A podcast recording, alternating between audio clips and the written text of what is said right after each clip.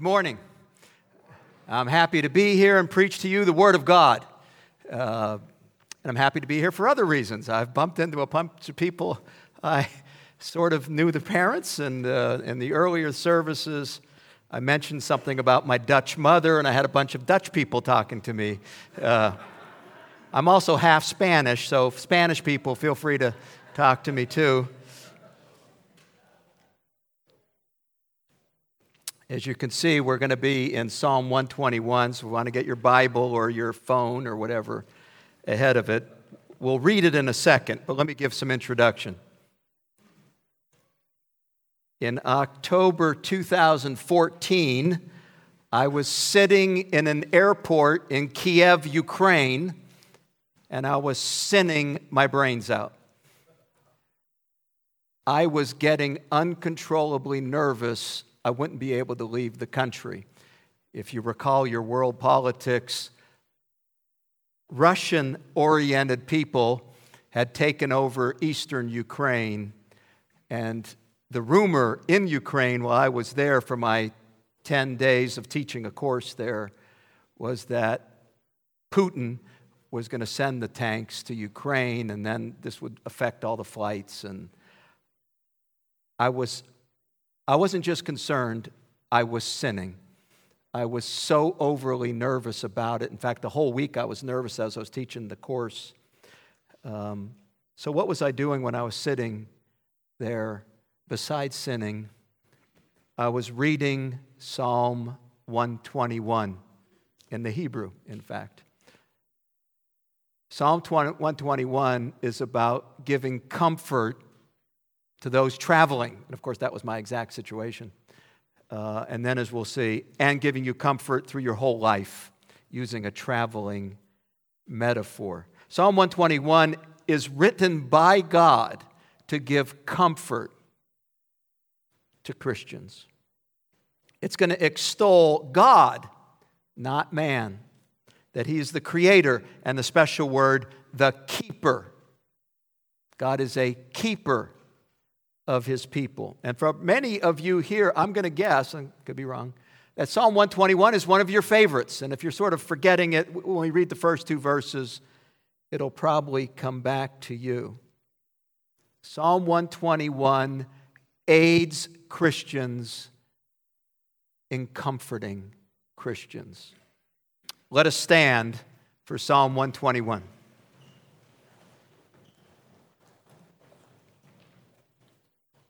The written word of God. I lift up my eyes to the hills. From where does my help come? My help comes from the Lord who made heaven and earth. He will not let your foot be moved. He who keeps you will not slumber. Behold, he who keeps Israel will neither slumber nor sleep. The Lord is your keeper. The Lord is your shade on your right hand. The sun shall not strike you by day, nor the moon by night. The Lord will keep you from all evil. He will keep your life. The Lord will keep your going out, your coming in, from this time forth and forevermore. Amen and amen. You may be seated.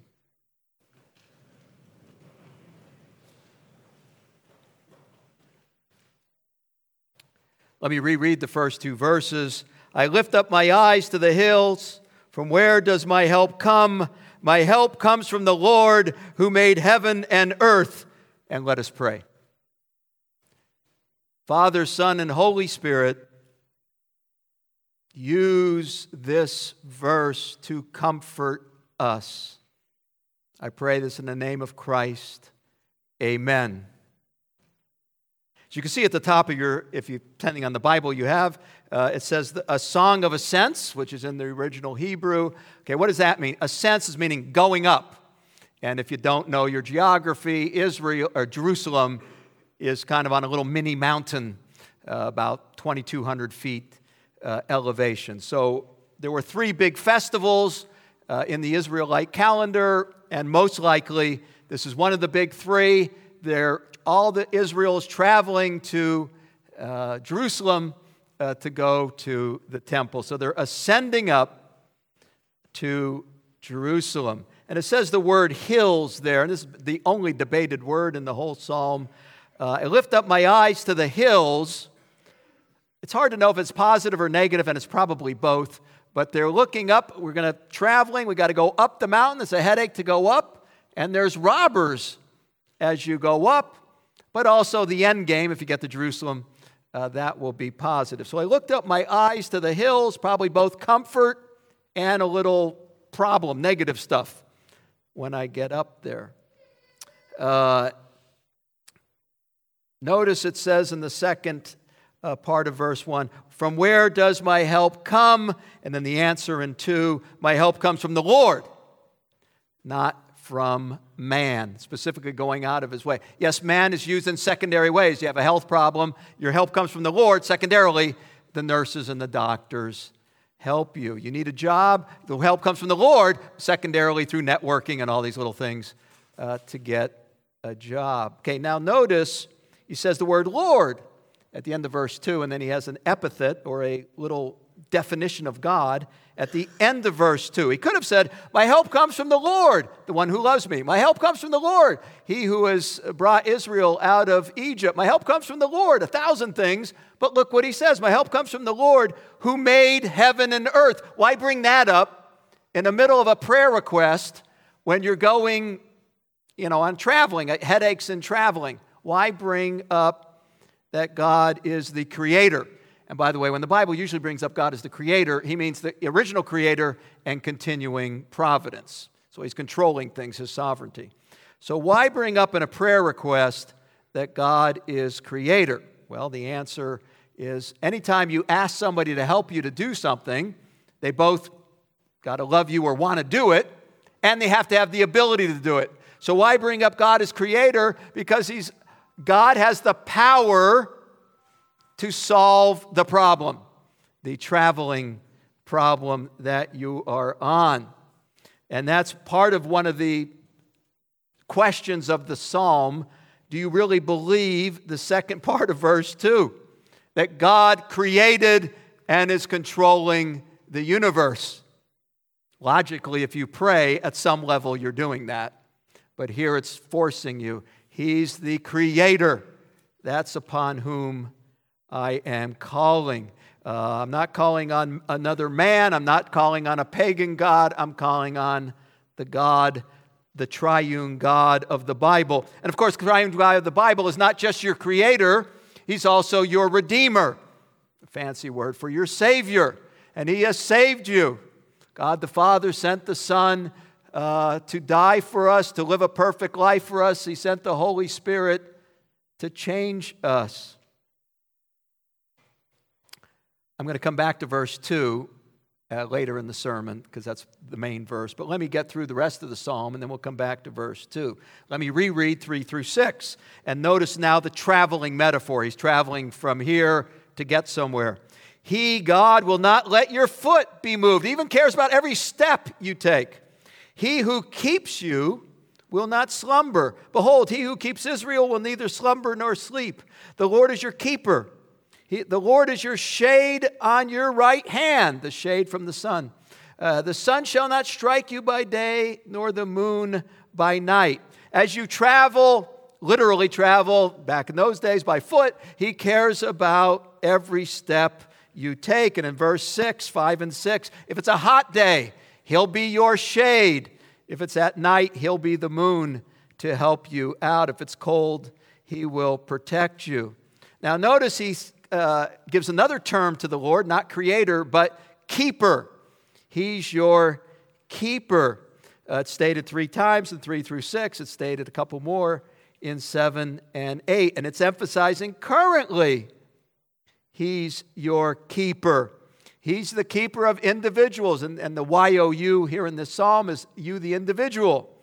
Also, notice in verse 4, he expands it past the individual to the group. Behold, he who keeps Israel will neither slumber nor sleep. So God cares about the individuals and he cares about this church, uh, the corporate group. Notice it talks about in verse 3 uh, He who keeps you will not slumber. Verse 4 He will not slumber nor sleep. So the technical word for the day is God is omni awake. Your technical definition, I don't know if we cover that in systematic theology, but God is omni awake. Started stating the obvious, but He cares about you at all times. Let me quickly go through 7 and 8 verse 7 and 8 to reread it. The Lord will keep you from all evil. And now he's more summarizing. The Lord will keep your life. The Lord will keep your going out and your coming in from this time forth and from evermore. So here the psalmist moves from a literal traveling, and then he uses that as a metaphor for your whole life is a traveling. Your whole life can be a travel. The Lord will keep you from all evil, all types of things. The Lord will keep your going out, your coming in. From this time forth to evermore. Your whole life. God's concern is not just the particular trip you're going on, but He wants to get you to the end game, to home. Home for me when I was in uh, Ukraine with Charlotte, home here is the new heavens and new earth with the Lord forever. He cares about you now, but He cares about the end game. And I don't know if you can uh, uh, feel uh, here this keeping you, keeping you, that probably reminds you of a benediction, maybe the most famous benediction in the Bible from Numbers six, said by Aaron. And I'll read it, and I'm guessing you'll relate to it as soon as I read it. Uh, the Lord bless you and keep you. Same keep word. Uh, the Lord make his face up, uh, to shine upon you and be gracious to you. The Lord lift up his countenance upon you and give you peace. Uh, Jordan, do you say that here? Uh, hopefully, he's going to say at least once or often. I don't know. Okay. I'm getting the non committed. Okay. Uh, apparently, he has used it. the Lord bless you and keep you. That's Numbers six if you want to read it in your Bible, 24 and 26. So the keeping thing, He keeps you. In verse 7, uh, He will keep your whole life or soul. Uh, it's both the inner and outer man. There, that word, not just the outer man. Uh, he will keep your soul, both inner and outer man. This is quite a promise. He will get you to the end game. The Lord, in addition to our Creator, is our Redeemer. Christ has lived a perfect life. Christ has died for our sins, and therefore we put our faith in Christ. We are saved from the punishment due to our sin. We are justified. But in addition to that, God sends the Holy Spirit to change us as we live for Christ, not perfectly, live for Christ as we go through life. And we use the fancy word sanctification. But not only that, he promises we're going to get to the end game. We're going to get to being in the presence of God. When we die now, the presence of God, and then the final end game, the new heavens, new earth, perfect bodies, perfect souls. The Lord will keep you. You're going out, you're coming in from this time forth and forevermore. Okay, let's go back to verse 2, the more famous verse. Verse 1 again I lift up my eyes to the hills, from whence cometh my aid. My help comes from the Lord who made heaven and earth. God wrote this scripture to comfort Christians. It reminds us that the triune God is our creator and keeper. It tells us of his fatherly care in a poetic way. From whence cometh my aid? My aid comes from the Lord. It's written almost assuming you're sinning because you're anxious. And it's saying, Look to the Lord, that's where your aid comes from. It's not, tra- it's not just during anxieties during traveling, but also all of life's anxieties, as it makes it clear in the final two verses. In the Presbyterian tradition in the 1800s, uh, where they didn't have cars, and if a family in a local church was going to be, you know, traveling to their a sister 50 miles away, and so it's going to travel by horse and buggy in the 1800s. Many, many Presbyterian churches, the Sunday before they would leave, would have a psalm for that family. And they would sing Psalm 121 because it was, you know, literal traveling, but also traveling through their whole life. Uh, there was a minister who was born in the late 1800s, and he was a famous minister in Pittsburgh, a Presbyterian minister, Clarence E. Macartney. Um, uh, he stood up as the denomination Northern Presbyterian was drifting left theologically. He was a famous uh, conservative, and he was at this very large church in Pittsburgh from 1927 to 1953. And then as he's older, he's writing his, autobi- uh, his autobiography and I'm going to read from his autobiography. And he's talking about when he was a kid. So this is in the uh, late 1800s. Um, my first lessons that I can remember in religion uh, and in reading, I had on my father's knee in the mornings of family worship. And his long forefinger would point out the words to me as they read uh, the Bible. What I especially remember is the 121st Psalm. It was a favorite of our family. In addition to reading it, we also often sang that great, and he puts it in quotes, traveler's psalm. So it was well known as the traveler's psalm uh, in the 1800s and even back to Scotland. Uh, we, we, meaning the church, uh, Anytime someone from the family, the church family, started off to college or on a journey, we would sing that psalm. And then they would sing it at home too for that family. Uh, the benediction of that family altar has, I am sure, followed us all through our life thus far, and I hope will follow us up to the gate of heaven. And he's using the traveling my whole life metaphor.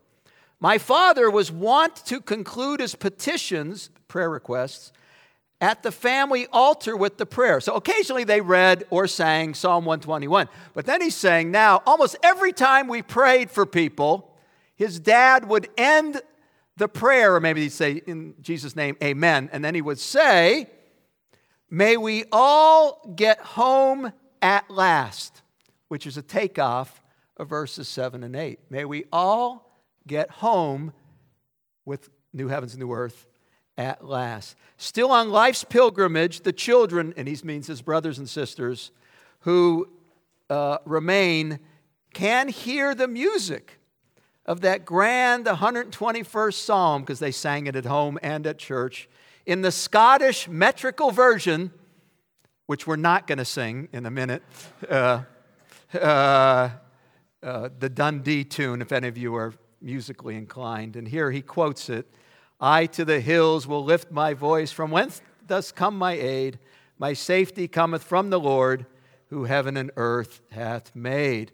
And as you're going to say, we're going to sing it from the words with minor modifications written in the 1500s in Scotland, is the uh, words we're going to sing, although a different tune, as you'll see.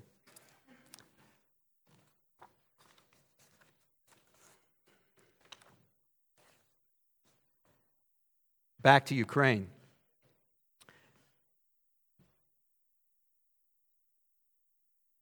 When I was in that airport, that was the 18th time I'd been to Ukraine. So I've been there many times teaching a kind of intensive course, and I'm there usually 10 days, two weeks. Uh, this particular time, my wife told me not to go because of the problem in eastern Ukraine. I, Another headache for me was I'm terrible at jet lag when I fly east, so I normally get there about three days before. However, this time I couldn't do that, so I got there Sunday night. I had to teach eight hours a day, Monday morning, and I, I know Russian to some degree. And in the class, there's Ukrainian language, Russian language, and I'm teaching Greek. Uh, so I have all these languages in my head. I had a professional translator, but they didn't understand the Greek. So I, the hot water didn't work. The heat was the, up. but what I was really worried about, that, that stuff like I'm tough, I can take it, was the plane tickets. I, I was just nervous. Something would happen in eastern Ukraine, and I'd be stuck for three months. It was my sense of things. Uh, I, uh, I was worrying about the teaching because I wasn't sleeping. I, and I was just overly concerned. I was sinning. Every day I read Psalm 121 and the Hebrew, and it did calm me down. It calmed me down. And if it, I know most of you don't know me personally, but I am rarely ever nervous. I'm Mr. Sovereignty of God. Uh, I'm not, my wife whines, I'm not worried enough about stuff, but I was sinning. Uh, Psalm 121 has worked in many Christians' lives. It worked in my life. What was really God working in my life. As I said before, many of you, it may be a favorite psalm. It was a favorite psalm of my mother. Uh, her first language was Dutch, an immigrant family. Um, and she would sing uh, at special, she sang a lot at our church. She was a good singer. She would sing at uh, special services. And many times she would sing in Dutch, uh, Psalm 121. Um, and at the earlier service, there were some people that told me they had sung in Dutch, Psalm 121. Um, it's on my mother's tombstone, verses uh, 1 and 2. In this congregation, and I heard the prayer requests, there are difficulties. Some of them unrelated to what you have done. Maybe some are related to what you've done, either way severe difficulties health of children, jobs. Is my marriage falling apart? And there's less difficulties. I got a big test coming up. Uh, you know, we're a little late on the bill or something. We all have levels of difficulties. Look at Psalm 121. Do you believe it? God wrote it to comfort Christians. Almighty God had this written several thousand years ago, knowing you would be here. The human author may not have known that, but God, the ultimate author, knew that. Do you believe those verses? From where does my help come? My help comes from the Lord who made heaven and earth. Let me end by uh, reading in the Old King James when I started at church. It was the King James, and maybe some of you here, it was the King James. I'll just read a couple verses from Psalm 121.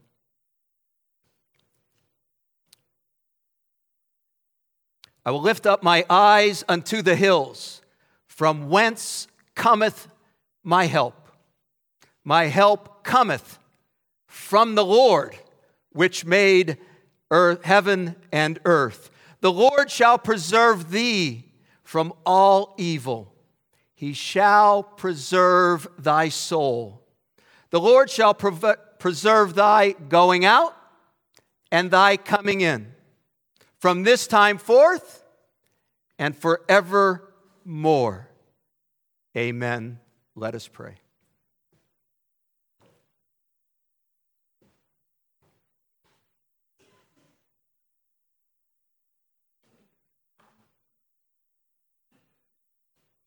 Heavenly Father, you are many things, but you're also a comforting Father.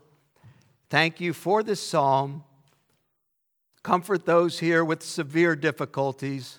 Comfort us all, no matter the difficulties. I pray this in the name of the Lord Jesus Christ, who loved us so much, he died for us. Amen. And as I promised, we're going to sing Psalm 121, and you're going to sing it to the tune you know of Amazing Grace.